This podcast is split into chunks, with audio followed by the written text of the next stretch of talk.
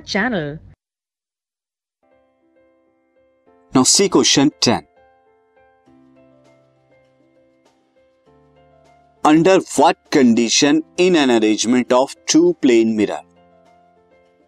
incident ray and reflected ray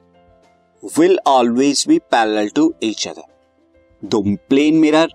हैं उन्हें किस अरेंजमेंट में किस पोजीशन में रखा जाए कि इंसिडेंट रे और रिफ्लेक्टेड रे दोनों क्या हो एक दूसरे के पैरेलल हो whatever may be the angle of incident angle of incident चाहे कुछ भी हो लेकिन दोनों क्या हो इंसिडेंट रे और रिफ्लेक्टेड रे पैरेलल हो show the same with the help of diagram आपको एक डायग्राम की हेल्प से ही बताना है since student see when both plane mirrors, both plane mirrors say M1 and M2 are placed at 90 degree to each other, then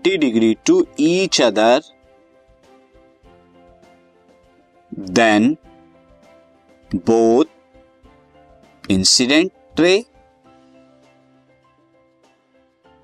and reflected ray reflected ray will be parallel दोनों की दोनों क्या होंगे will be parallel parallel होंगे student और इसका arrangement मैं आपको यहां दिखा देता हूं से एम वन एम टू दो यहां पर क्या है आपके मिरर हैं यहां से आपने क्या कही ये दिस इज इंसिडेंट रे मैं यहां पे इसे क्लियर कर देता हूं this will be the incident ray so ये जो है इस तरह से जो है यहाँ पर इंसिडेंट रे आपने करी इंसिडेंट रे आई